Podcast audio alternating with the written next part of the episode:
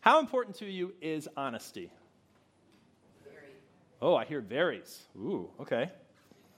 Uh, I was really, um, I don't know if I was surprised by this, but it struck me as maybe a little odd uh, to read a few articles where today's politicians were pointing to who their heroes were. And the two biggest wigs right now, I guess, in American politics, both pointed to Abraham Lincoln as their inspiration for being president. So Hillary Clinton said that Abe is the president she most admires, ranking above her husband and her former boss. And Donald Trump insisted that he can be more presidential than anyone other than the great Abe Lincoln. So they're both big fans of Abe. But does anyone here remember Abraham Lincoln's nickname? Honest Abe. How honest do you think our two finalists for president are? now, according to a recent poll done by the Washington Post and ABC News, 59% of Americans said that Clinton is not, quote, honest or trustworthy. And 69% said that about Trump. Yet, when 2,000 Americans were surveyed, we responded that our most important qualification for picking a president is that they be honest and trustworthy. S.E. Cupp is a, a, a, reporter for the New York Daily News, and she put it this way She said, But for all the public fealty to honest Abe, there's little, if any, fealty to actual honesty by our leading candidates for president. In the Democrats' presumptive nominee, Hillary Clinton, and the Republicans' Donald Trump, we the people have likely chosen two of the most provably dishonest candidates in modern history, all the while insisting honesty like totally matters to us. Who are we kidding? She asked. so, do we really think that honesty is that important? Whether you're a Trump supporter or a Hillary supporter, it seems that we like to think it's important, but when it gets down to it, when we get to choose, other things seem to motivate us. So, what's the big deal about honesty? Right now, we're in the middle of a series on virtue. And to understand the importance and benefits of virtue, we've been looking at a list that the early church father Paul put together in a letter that he sent to a church that he started in Galatia. It's a list that's referred to as the fruit of the Spirit. And this week we've come to the fruit of faithfulness. Faithfulness is the fruit that describes, quote, being true, being a person of integrity, being whole. What we are, and what we're going to see this week is that faithfulness is connected directly to being a whole person, and that without it, we can find ourselves unstable and maybe even dangerous to the people around us. So before we read our passage, I want to give thanks to Tim Keller. He wrote, he, uh, I heard two sermons of his on integrity that really helped me write this one. So let me read our passage for today. This is Ephesians 4, starting in verse 14. Then, we will no longer be infants, tossed back and forth by the waves and blown here and there by every wind of teaching and by the cunning and craftiness of people in their deceitful scheming. Instead, speaking the truth in love, we will grow to become in every respect the mature body of him who is the head, that is Christ. Moving ahead to verse 20. That, that, however, is not the way of life you've learned. When you heard about Christ, you were taught in him in accordance with the truth that is in Jesus. You were taught with regard to your former way of life to put off your old self, which is being corrupted by its deceitful desires, to be made new in the attitude of your minds, and to put on the new self, created to be like God in true righteousness and holiness. Therefore, each of you must put off falsehood and speak truthfully to your neighbor, for we are all members of one body. Do not let any unwholesome talk come out of your mouths, but only what is helpful for the for building others up according to their needs, that it may benefit those who listen. Now, in this passage, I think we can see at least four things that represent the fruit or can represent the fruit of faithfulness in our lives. First, faithful people refuse to deceive. Now, you'll notice that deceitful scheming leads to what Paul calls instability, while speaking the truth leads to growth. And so, the people reading Paul's letter here are encouraged to put off falsehood and speak truthfully to your neighbor, for we're all one body. Meaning that deceitfulness threatens the entire community, while faithfulness can build it up. In other words, when we misrepresent reality, when we deceive, we hurt the people around us. That doesn't sound too crazy, does it? But how? Well, I think what we can learn today is that we undercut other people's personal self of well being and dignity when we're deceitful. But before we get to that, let's just take a moment to define, define what we mean by deception. So I think this, an idea that I read about recently that's known as speech theory can really help us with this. Speech theory says basically that what you say has two aspects to it the actual words themselves and what those words are supposed to make you want to do or communicate to you. Every word is also a deed. They provide info, but they're also trying to get something done. So when you're trying to decide if a statement is truthful, you have to evaluate whether it's accurate and also what its purpose is. So a truthful statement can be deceitful. Try this on for size. Let's say you work at an office and one of your best friends is Mr. A, okay? Now you know, because he's your best friend, that Mr. A stole some things from the office. Okay, you know. So, when your boss comes to you and says, Did Mr. A steal anything on Thursday? And you know that he did, and you respond, I saw Mr. B in the office late Thursday night. That's a true statement. You did see Mr. B. But the purpose of the statement is to misdirect the person who's asking you the question, to deceive them to put their focus on Mr. B instead of Mr. A. Does that make sense? So it's not just what you say, it's what you intend your words to, to do that can make them deceitful. You can say something true, but you're trying to manipulate someone, and it's deceitful. In the Bible, any word that deliberately tries to hide reality from the listeners is considered untruthful and potentially harmful. Generally, and I don't think we always realize this, when we tell a lie, it's self serving. We're trying to protect our image, our prospects, our reputation. We aren't really thinking of the other person's interests, but rather protecting our own. We're creating in others a misperception of reality that will benefit us, with little regard for how it will affect them. And this can take the form of lies, exaggerations, half truths, even, even misleading silences. And so when we find out that we've been lied to, it really cuts. You know, there's often a sense of betrayal. Betrayal is when one person pretends that you are important when really something else is more important to them.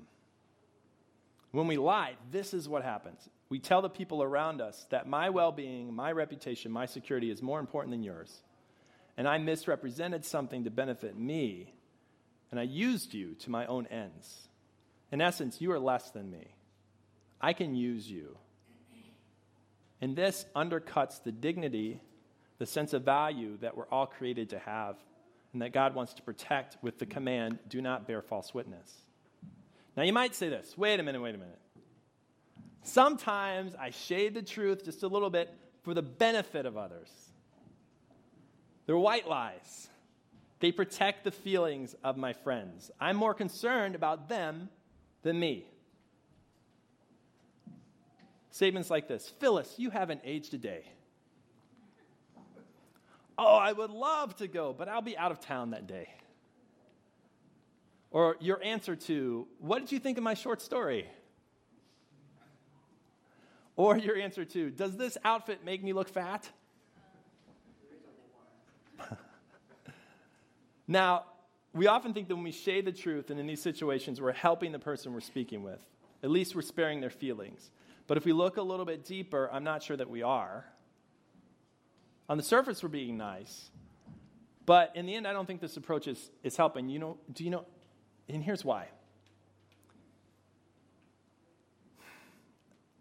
Harmless lies, lies in general, undercut the dignity of people because when you shade the truth, even in an apparently benevolent way, you're basically saying you can't handle the truth. And we take this approach in other areas of our lives, and we should. But generally, we take it with children. You know, I grew up in the church. I went to, I went to Sunday school every week. My dad was a pastor. I mean, every week. We were there every week. I don't even know if we ever took a Sunday off. I was the kid that the teachers would want me not to answer questions because I knew all the answers to all the Bible stories and what happened. It, and it was like, Brad, why don't you sit this one out? but interesting thing happened around, I don't know, my late teens when I started reading the Bible for myself. I was like, oh my gosh, what?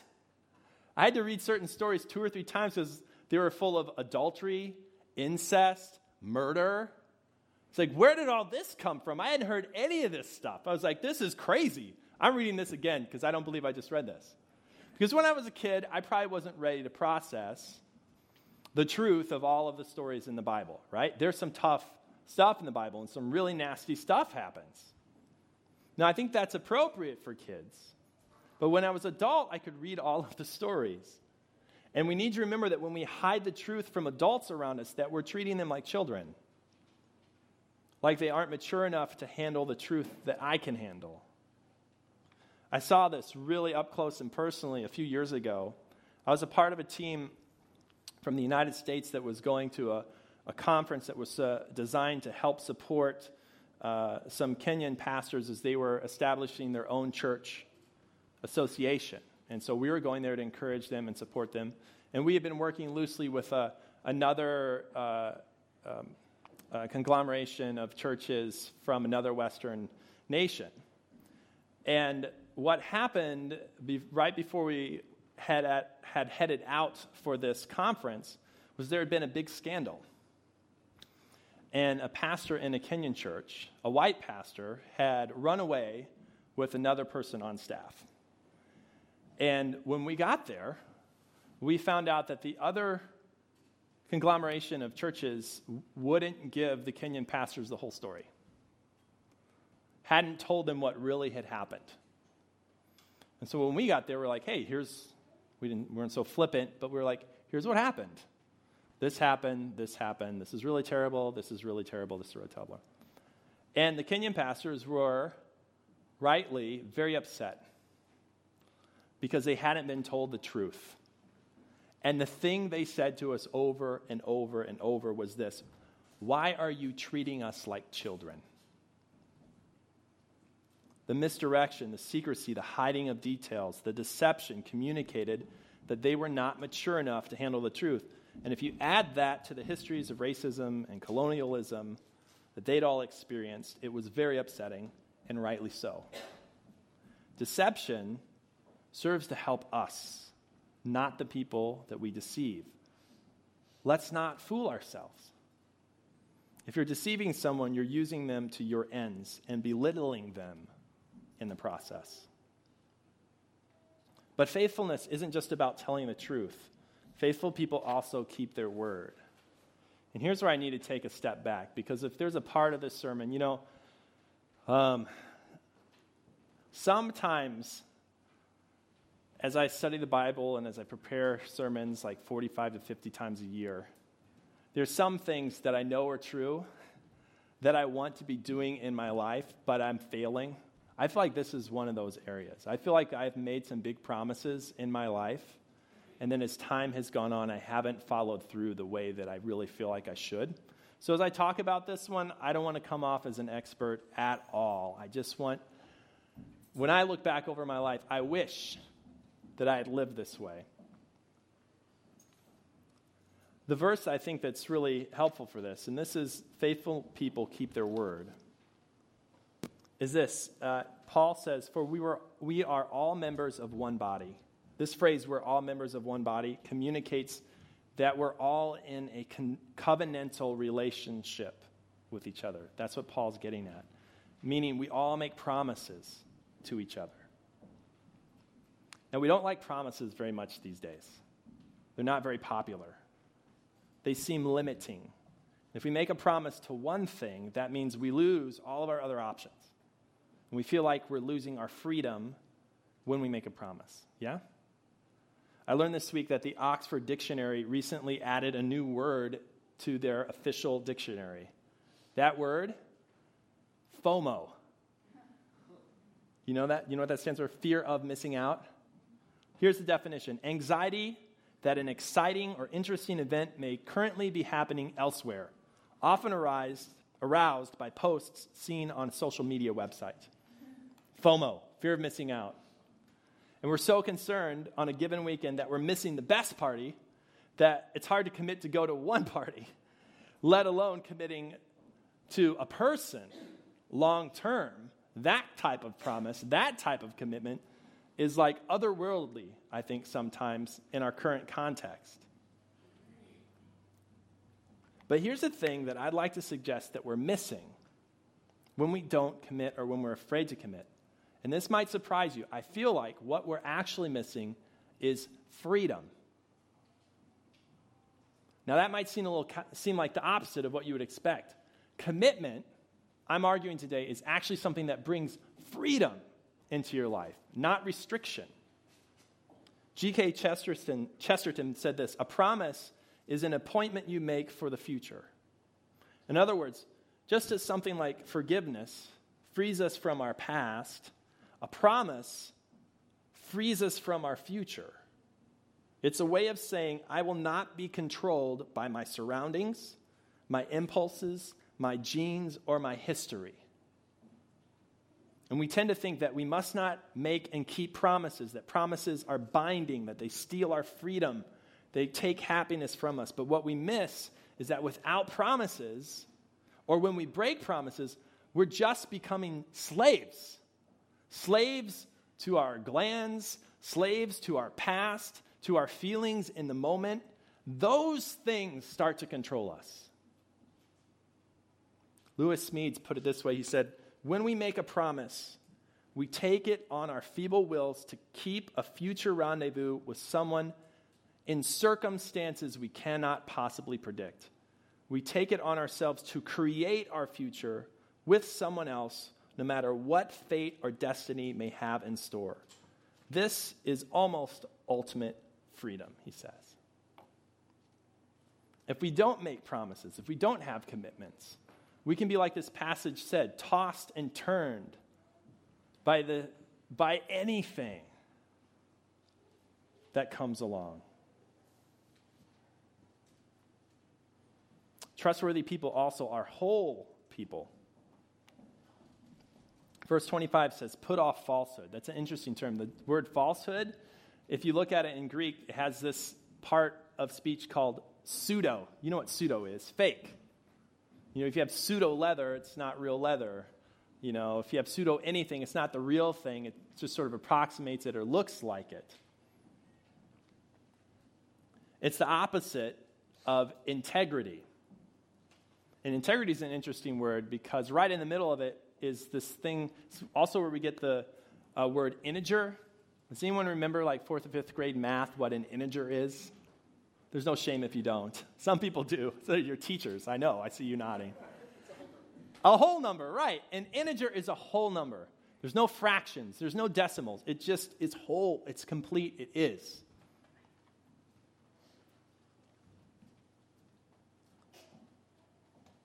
When we're different people in different situations, and I'm preaching to myself here again, we're hypocrites. Looking like one thing, but actually being something else. A hypocrite is an actor, someone who pretends to be one thing, but in reality is something else, someone who uses their words and actions to misrepresent reality to those around them. And it's easy to get down on hypocrites, but I think if we understand what's going on, we can have more compassion and maybe even see ourselves a little bit more clearly. The root of hypocrisy isn't evil intentions.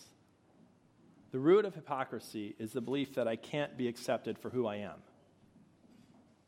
It's not a good place to be in. I have to put up a front, adopt an image, show something else, or I'll be rejected. Hypocrisy is an unwilling hypocrisy is an unwilling recognition of our need. But all it does is undercut our sense of well being by fragmenting who we are. We're not whole. And the solution to that, I think, or the beginning of it, is honesty, faithfulness, simply being able to admit our need. The last thing I'd like to point out, and there's more here, is that faithful people surround themselves with loving truth tellers. This is a tough one. It's tough because we have competing values here. This verse is really insightful. It says, Do not let any unwholesome talk come out of your mouths, but only what is helpful for the building for building others up according to their needs, that it may benefit those who listen. And simply what we see here is that speech, even truth, that is not helpful for building others up is unwholesome. Did you notice that? The word unwholesome could also be simply just translated rotten. True words that are not designed to build others up are rotten. You can tear people down with the truth as easily as you can build them up. I heard an interview this week with Norman Lear. Do you guys know who he is? It's okay if you don't. Norman Lear uh, is a famous television producer. Uh, most of his most famous work he did in the 70s. So if you know you're born in the 90s, you know unless you're like on Nick at Nite or something, you probably didn't see his shows. But he's famous for uh, progressive shows on television like uh, All in the Family, uh, Good Times, The Jeffersons, um, Maude, um, a lot of different sitcoms. He was very influential. And he was so influential, made such a, a big impact in the world of television that in the early 80s, when they set up the Television Hall of Fame, they had an inaugural class that went in the Hall of Fame for television. And among those first inductees were Lucille Ball, Milton Berle, uh, the founders of NBC and CBS, Edward R. Murrow, who's a famous newsman, and Norman Lear. So when Norman found out that he was going to be one of the first five or six people inducted into the Television Hall of Fame, like these are the greats of the greats, the most influential of the most influential, he called his mother.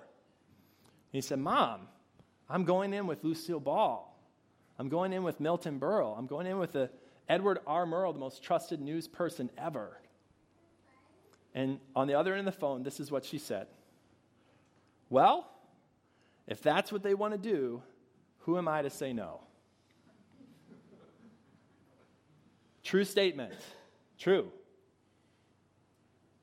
But how do you think that made Norman feel? Saying the truth by itself is not enough. Saying the truth in abusive, harsh, abrasive ways is rotten, sinful, stinks. And the alternative is in verse 15 it says, Instead, speaking the truth in love will grow to become in every respect mature. Now, this is harder than it sounds, speaking the truth in love, because we have these competing values. So, for the last couple hundred years, great thinkers like Foucault and Nietzsche and other people have said that every claim of truth is simply just a power grab. And so for us, sometimes the thought of claiming something as true seems like an unloving thing to do because we have seen people use truth as a power play just to beat people down and to get your own way. So we don't want to be unloving, abusive, power hungry people. And at the same time,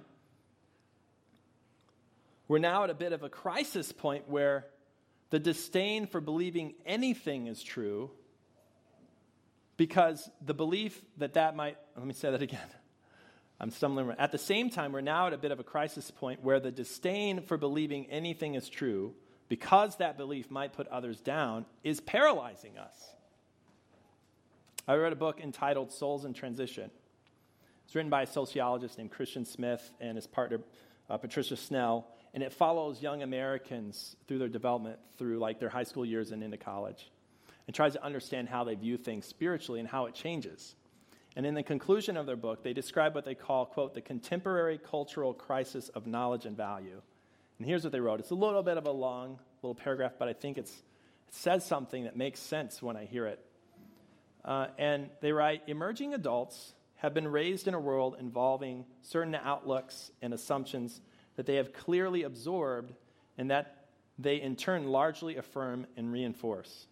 It is difficult, if not impossible, in this world that has come to be to actually know anything objectively real or true that can be rationally maintained in a way that might require people actually to change their minds or lives.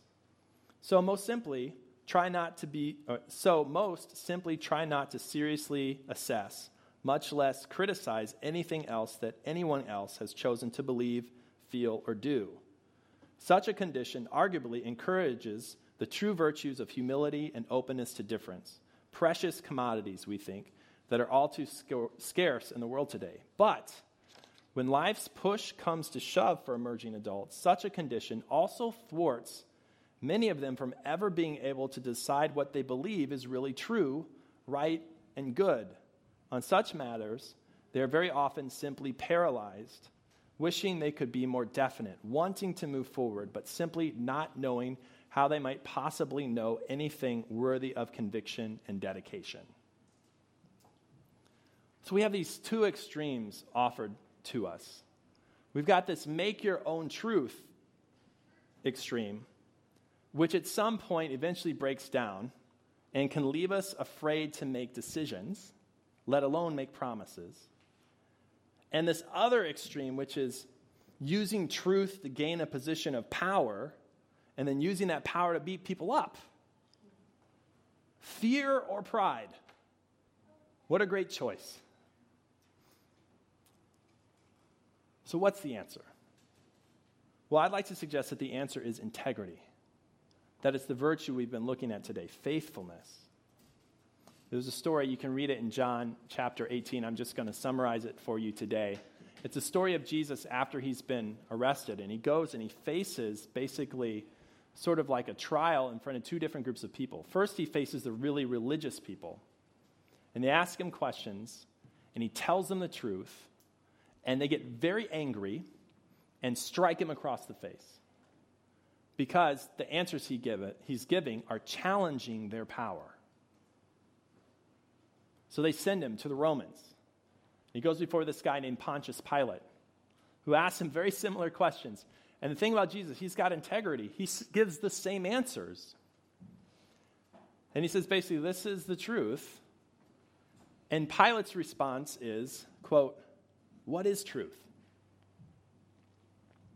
Both extremes of the spectrum that we've just been talking about today.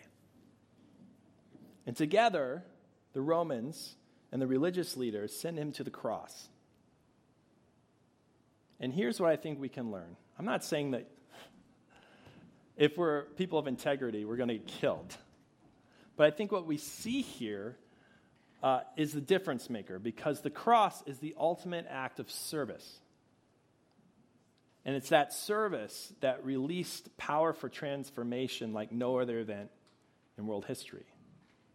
If you want to grow, if you want to experience wholeness, this is what you need. People around you who will speak truth in love, who will speak truth in a way that serves you and not them. And this is where the power of resurrection is released.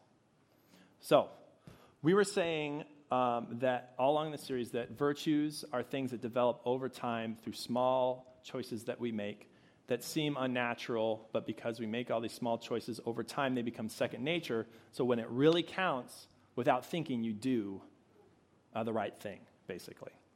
So, what are some small things that you can do? Here's some small things.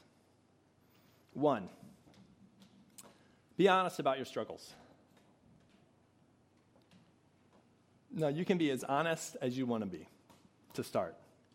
But specifically, choose some area, some things that are weaknesses for you, and share those with someone.